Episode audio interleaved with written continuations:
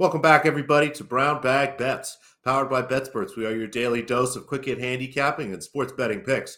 I'm Alex Christensen, and as is Tuesday tradition, Andy's talking about golf. So we bring in Matthew Rooney. Great time to do that, Matt, because I guess it was. I mean, we made a lot of money on that game. I sure didn't watch yeah. a lot of it. I mean, it was Georgia, man. Woo there was a college football national championship played last night, kind of. I think one team played, the other team was kind of just there. Um, but like you said, we made some money on. I know Dan gave out the first touchdown winner. I had my over. That was that was nice. Um, Georgia hit the over by themselves, which was fantastic. Um, we talked about it a little bit pre-show. Uh, TCU obviously was not anywhere near the team Georgia was, and then TCU also came out and played kind of nervous and scared, which is not something they'd done really all year. Um, it's not at all how they came out against Michigan and Georgia. Just you know they got going in the first quarter, and like we were saying to each other before the show, um, Georgia's very much a team that once they get going, they're really really hard to stop, and they got in that rhythm very early. And TCU could do absolutely nothing about it to stop them, and that's just kind of what it was. I mean, did TCU deserve to be there? Yes, they absolutely did. They, they did what they needed to in the regular season. They beat the number two team in the nation of Michigan. That's kind of the, the, weird part of the argument for me is people said they didn't deserve to be there when they went to the playoff and won their semifinal game against the number two team in the country. Um, but Georgia was just that much better than everybody else. They, I, I did, except for Ohio State. I really think they were. No, it makes a lot of sense. And I mean, as someone who's a Penn State fan, I just like to point out that this really just makes Michigan look stupid you know what? Anything that makes Michigan look stupid, I'm all on board with, and I really think it. I mean, if you're That's true. Uh, as a Notre Dame fan, you're anti. Yeah, I'm not not a Michigan That's guy. It's so a nice crossover. If you're looking at them, if you're looking at that game last night, you got to be sitting there as a Michigan fan, kicking yourself like, "Are you kidding me? This is the team that beat us. This is the team that we went down, you know, 21-6 to at half. To like, how the hell did we lose to that team? But credit to TCU, they played a great game then, and then the national championship, they um, they laid a little bit of an egg. They like, like Max Duggan, the second play of the game, or second offensive play of the game, I should say, had um, I forgot who the receiver was, but he had like a a 15 yard corner route that you know the receiver had a beat on the D back, and if he completes it, probably picks up even more yards. Then he got some momentum, and that's what TCU thrived on all season was big plays and momentum. And Duggan, who'd been their best player all year, just launches it about seven yards by the receiver, and it's nowhere close. And then their one big play on the touchdown drive that they had, that deep ball should have been a touchdown, but he severely underthrew it and you know let the Georgia uh, D back catch up to him. They still ended up scoring on the drive anyway. But just Max Duggan didn't look right last night, and it was really kind of off brand for him. And then on the other side of the ball, Stetson Bennett just played a perfect football game. I mean, he, you could not have asked for any more out of him. He was absolutely unbelievable. Last year he struggled early and then finished strong. This year it was just he was great the entire game. He was perfect. Gotta think it helped his draft stock a, a, ton. Again, it's tough to know, you know, what a 5'11 quarterback like him is going to do in the NFL, mm-hmm. but I'm sure that's definitely going to get him a seat at the table. It was kind of fun a little bit to watch the Georgia juggernaut, but yeah, I didn't really watch any of the second half. Again, kudos to Dan, first touchdown scorers. Kudos to you for the over. Everybody that I knew that had Georgia minus 12 and a half, it was uh, it was at least easy from that standpoint. And uh, we've got the championship odds up here. And is it just easy as just take it Georgia again? Like, what would it? Maybe a better question: What would it take for Georgia not to win a national championship next year? Because from what producer Dan was mentioning, they have a pretty easy schedule, and if they go undefeated, even with one loss, yeah. they're in the playoffs. So, what would it take for them not to re- three-peat?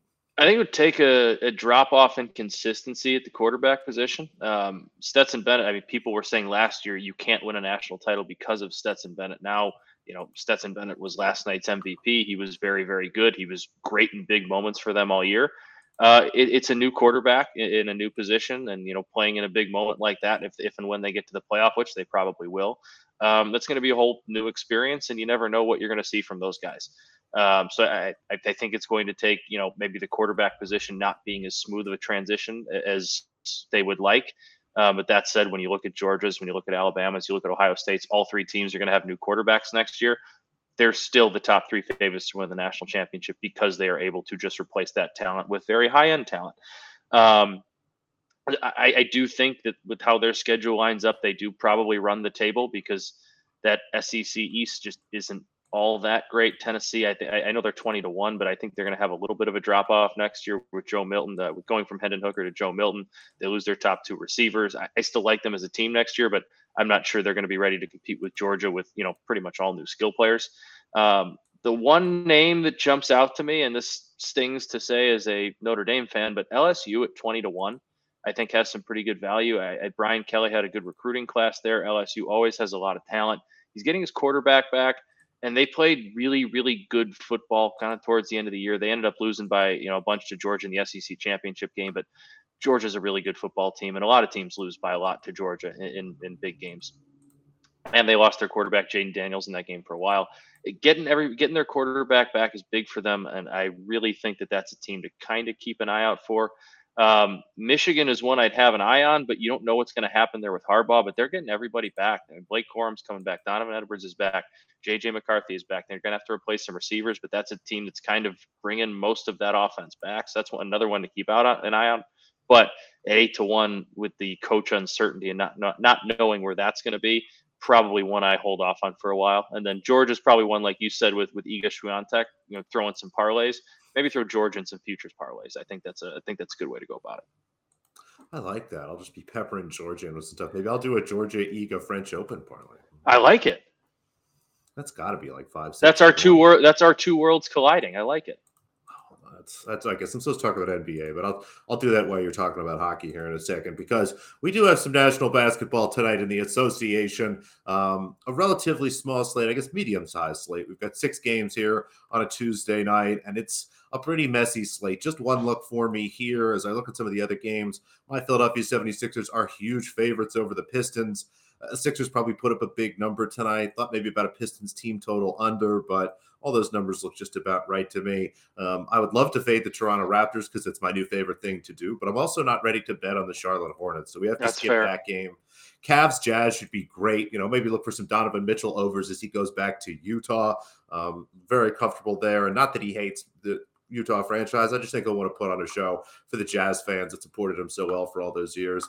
Our Orlando Magic catching a lot of points from the Blazers, but it's a tough schedule spot. Magic played last night, have to go up to Portland tonight. We'll skip that one. And then Mavericks Clippers, that should be awesome. But I don't bet Clippers games until right before tip because we have no idea who's playing anyway. Um, that leaves one game and one look I like here. The Golden State Warriors, um, Steph Curry upgraded to questionable. Um, oh. Which, it's not as good as upgraded to doubtful, but upgraded to questionable is always pretty. I do love upgraded to doubtful. That's that's one of my favorites. It's just fantastic. Again, if you want to start an NBA show, you have my permission to pay me for the name upgraded to doubtful. Um, upgraded to questionable tonight, Steph Curry. Who knows if he'll play tonight? Either way, this Warriors team has been fantastic at home, especially defensively. And they go up against a Phoenix Suns team that has just been not good at basketball without Devin Booker. It has been a real struggle for Phoenix again without Devin Booker, without Cameron Johnson as well. Um, two guys that are really big pieces. Obviously, Booker, the best offensive player on that team for Phoenix here, and, and it creates an environment where we're playing Chris Paul a little too much, and when we do, the game really slows down. The Suns have really struggled to score even 100 points, let alone 105, the 110 that they would need to go over this number tonight. Um, so give me the Suns. Team total under 109 here. Again, should be a very slow game. Golden State defensively has been fantastic at home. Maybe things will be a little different if Curry does play tonight. But regardless, I had the Suns closer to 105, 106 points, and I really just like this. So under 109, and if it gets to under 108 at some point, that's fine too. If you don't get the 109 in time, so give me just a Suns team total under tonight. I like it. I'll root for some defense on the clock. I have no mind, no no problem doing that.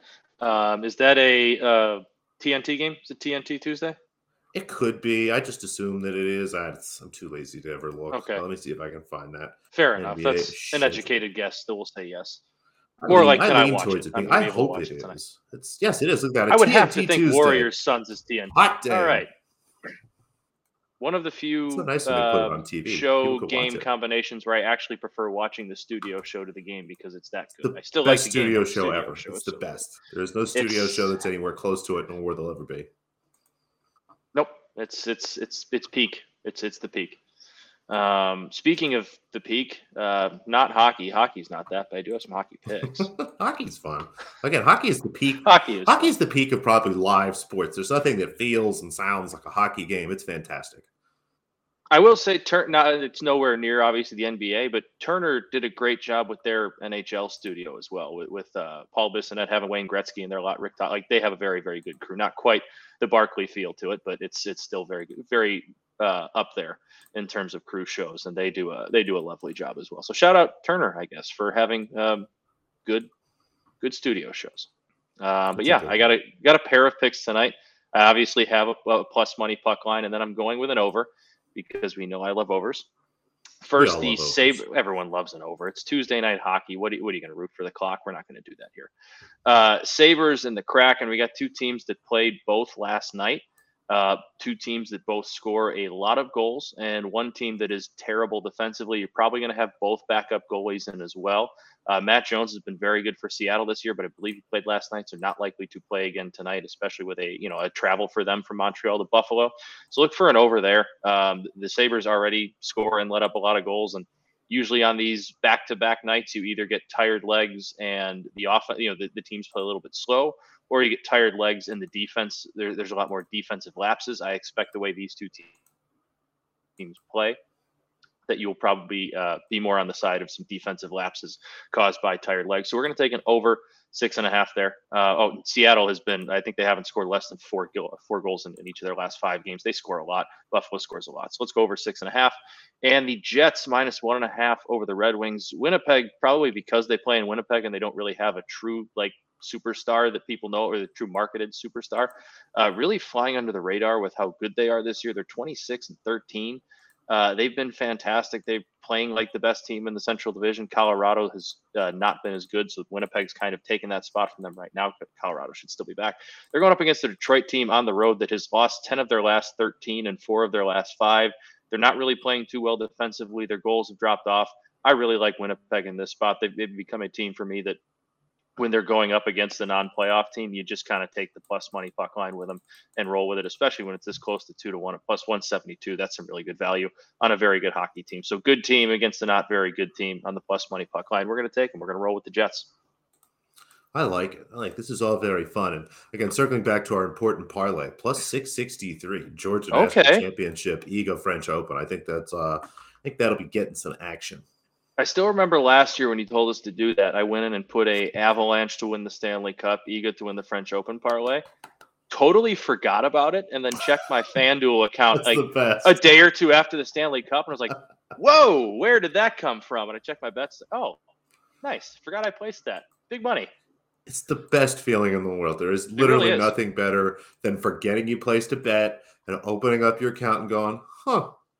Now it's annoying because the way they do the cash bets, you have to like go back through your transaction history for months and try to find it. Which can we get that updated sports books? Can I have a way to see my freaking bets based on yeah. when they were cashed instead of having to go back six months? But come on now, it's a good problem to have. I'll take it. Whenever there's more money in my account, that's a good thing. it is. And that's what's so fun about Australian tennis, Matt. It's pretty much all overnight. You wake up, the stuff is just sitting there waiting for you. I had a pretty good night last night, depending on where you play Siniakova. Um, she, uh, her opponent retired the second set. So maybe a cash there. We got Zanevska two to one and Kudermetova pretty comfortably there. Um, got a couple outright still alive. And you know things continue here in Australia as we build up towards the Australian Open. Again, we'll have some Australian Open picks a little bit later in the week. Just two bets from me tonight. Again, both of these matches should be this evening. There might be one that ends up being tomorrow. Again, always hard to tell with the schedule, but we'll start with the first wager here in Adelaide, and we're going to go back to Miss Katerina Siniakova here. Um, we'll be playing Caroline Garcia. Garcia coming in pretty much cold into this match. It played some United Cup, so has been playing a little bit down under, but has yet to play in a tournament. I don't believe she played last week, had a bye, so this will be her first match. Siniakova has three, four matches here already on these courts. As she came through qualifying, has been playing really nice tennis, and was plus 300 earlier. Now, apparently, that took a little bit of a whack. I'm looking at plus 250 right now. If you get anything plus 275 or better, I think this is a really nice wager. Garcia is obviously the better player, more talented, more capable, but again, given what the situation is here where we've got to look ahead towards the Australian Open next week. Garcia being among the favorites to win the Australian Open, somebody that should really be focused, you know, could be here to give kind of her best effort before getting to Melbourne in a couple matches, or comes out, has a tight first set, basically collects her check for showing up and being in the second round. Again, she is a buy, so automatic points and stuff there, and just heads to Melbourne. Um, always a nice little cherry on top that motivation angle. Just looking at the numbers here, I only had Garcia closer to a minus 200 favorite as opposed to you know the, the 300, 4, 350 that we're seeing now. So again, anything plus 275, even maybe plus 265 or better on Siniakova looks pretty good. And then down in Hobart, the smaller event there, Nuria Parrizas Diaz. We bet on her quite a bit last year, and we'll continue to bet on her this year. Um, some of that, for whatever reason, seems to be underpriced on some of these hard, fast courts. Goes up against Yulia Putintseva. Putintseva, a perfectly fine tennis player, someone that brings a real effort and energy to the game, doesn't make a lot of mistakes, but it doesn't really have any weapons here to get past Parrizas Diaz. Again, NPD might have a little bit of a rough match. She is someone that could be a little error prone, but this match should be much closer to a pick. I'm seeing plus 150. I had this closer to plus 110. So anything plus 135 or better looks good for me here. So one big underdog in Adelaide and one medium underdog in Hobart. I just like that we got we got two plus money picks there, and like you said, like waking up to the waking up to a plus money winner is the best because you don't have to sit through the stress of the of the plus money money line, and th- th- it's always stressful when you bet that you know plus 300 underdog, even plus 150 underdog, because you know obviously the odds aren't in your favor. It's really nice to just wake up that like, oh, okay, they won it for me. And if they lost, then it's like, all right, whatever. I lost a plus 300 one. That's not not usually going to hit, but it's a, it's a nice treat to wake up to. It is. The overnight stuff is really fun. So I think that's all we have to cover here. We got some basketball, some hockey, some tennis, a free random futures parlay. Anything else to the people here, Maddie, before we wrap it? Oh, my Bears got the first overall pick. Shout out Bears. We're back. Do you want okay? Then do you want them to keep the first overall pick? Absolutely not. Tra- what, what Absolutely should they do? not. Trade They the should- first pick or trade Justin Fields? Trade the first pick. Absolutely. You should trade it to, I mean, Jim Irsay is going to do something stupid um, this offseason in all likelihood because he, you know, he's, I think they're getting pretty desperate. And you need, to, if I'm Ryan Poles, I'm on the phone with him and I'm, you know, hey, you need to, what QB do you want? Houston's going to take him. You need to get in front of him. Give me two ones, you know, DeForest Buckner and, and a couple more picks, and you got yourself a number one pick and your future quarterback. Like that's, I think that's what you do. I think you, you get the Colts action. to overpay massive because the, the Colts have some contracts and types of players that the Bears are going to need and looking for, whether it's Buckner, whether it's what they want to unload Michael Pittman Jr. They got some pieces that the Bears can also take advantage of. So that's that's my first call. All right, so your team Fields. It's, it's I kind of think that's what I would do. I don't know. I mean, again, everybody likes Bryce Young. Are you in love with any of these quarterbacks? Not really. I, I, I think Bryce Young would be my favorite uh, uh, of the three. Um, but he's also like he's a smaller guy, and like he's not Kyler Murray small, but you've seen what's happened. Like Kyler Murray is hurt just about every year because he's like he's he's small. His body isn't really able to take those hits. And I think if you put Bryce Young behind a bad offensive line, he's going to have some some issues early. Um, I think he's the most talented. I, I think he's the one I would want to build my team around the most. But I think he would be in some trouble early behind a bad offensive line. That makes sense. All right, so you're invested in Fields. We're trading the pick. I'm all in on Justin Fields. Get some Yeah. offensive linemen. Get them, get them some wide receivers. Get them some help. Makes perfect The- sense. But The the ideal situation is you trade back to two or four, still get more picks, and you still get one of Will Anderson or Jalen Carter. If that if they can pull that mm. off, that's a very very successful draft. I like it. And speaking of things that we would also like, give us a thumbs up, rate, review, Andy subscribe. I don't even care if it's a nice comment. Just put something down in there. We always appreciate it. The algorithm doesn't care if the, co- po- if the comments are positive or negative. They just like comments.